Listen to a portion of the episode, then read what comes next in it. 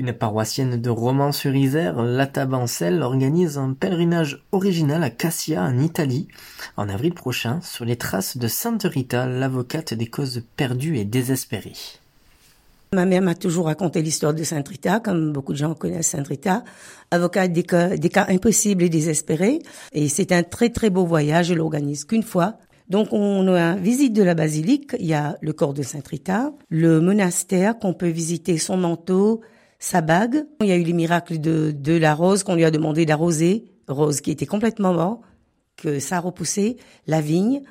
Ensuite, il y a aussi euh, le cercueil, sa cellule, le Christ qui a, qu'elle a reçu euh, l'épine, le stigmate. Ensuite, on va visiter le petit village de Rocaporena, qui est une dizaine de kilomètres de Cassia, le lieu de sa naissance. Donc, euh, c'est un village qui est très très beau, niché au creux des gorges. On va visiter sa maison donc natale, son lit marital. Le lit, on peut aussi euh, emmener des intentions de prière, des fleurs. Comme moi, mes enfants m'ont donné des petits courriers, des petits mots. J'ai une fille qui était malade, qui n'a pas pu écrire. Donc, elle m'a fait une petite porte-clés, euh, petit cœur que j'ai laissé sur le lit de Sainte Rita. Et d'ailleurs, j'ai retrouvé beaucoup de grâce pour elle. Ensuite, on va, on va monter pour ceux qui peuvent monter sur euh, la colline c'est un lieu, sur la colline, il y a une chapelle, il y a une pierre immense. C'est la pierre que Sainte Rita se voyait transporter. Du, du rocher, elle allait vers le ciel. Il y a une source miraculeuse aussi, qui est sur le parcours qu'on monte, il y a des escaliers. Et tout le long, j'adore la foi des Italiens, parce qu'ils emmenaient les, les photos, les portraits des familles qui sont décédées. Tout le long, il y a comme des petites crèches avec des photos. Donc, on va voir ça. On va voir aussi... Euh, la rose que sa cousine qui lui rendait visite au dernier moment de sa vie. Elle a demandé une rose et quand la cousine est revenue dans son petit jardin à Rocaporena, elle a trouvé justement une belle rose qui l'attendait. On va aussi faire le tour du village. Il y a pas mal des, des églises, l'église qu'elle a été baptisée, mariée. Donc c'est un lieu très très paisible. Sainte Rita était mariée. C'était pas sa vocation, elle voulait se faire religieuse, mais sa famille a trouvé Paolo, qui venant d'une famille assez aisée, parce que Sainte Rita c'était quand même une fille très simple, presque paysanne. Et finalement, elle a quand même accepté par l'obéissance pour ses parents.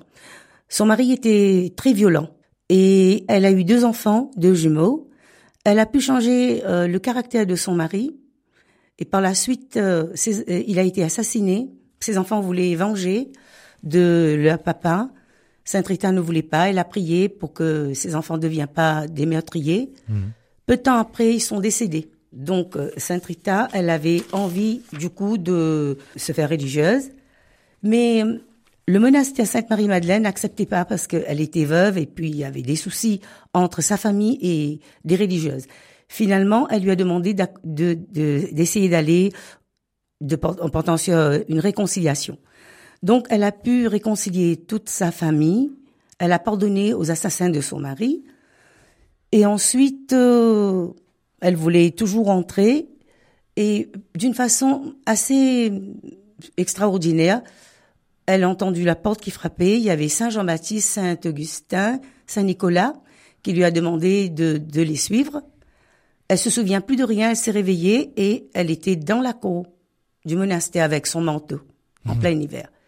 Et finalement, ils l'ont accepté. Et après, donc, euh, il y a eu pas mal des miracles. Le jour de sa mort, euh, c'était le 22 mai 1427. Donc, euh, les cloches du monastère se mettent à frapper trois coups sans que personne ne la touche. Et la cellule de Sainte Rita s'illumine d'une resplendissante lumière. Ensuite, donc, son corps est resté intact jusqu'aujourd'hui dans la basilique. C'est aussi donc le signe qui a contribué à sa canonisation. Et au même moment qu'elle était morte, dans les mois qui suivent, une petite fille qui était aveugle et les parents ont emmené chez sa tombe. Et donc, elle a retrouvé la vue quatre mois après.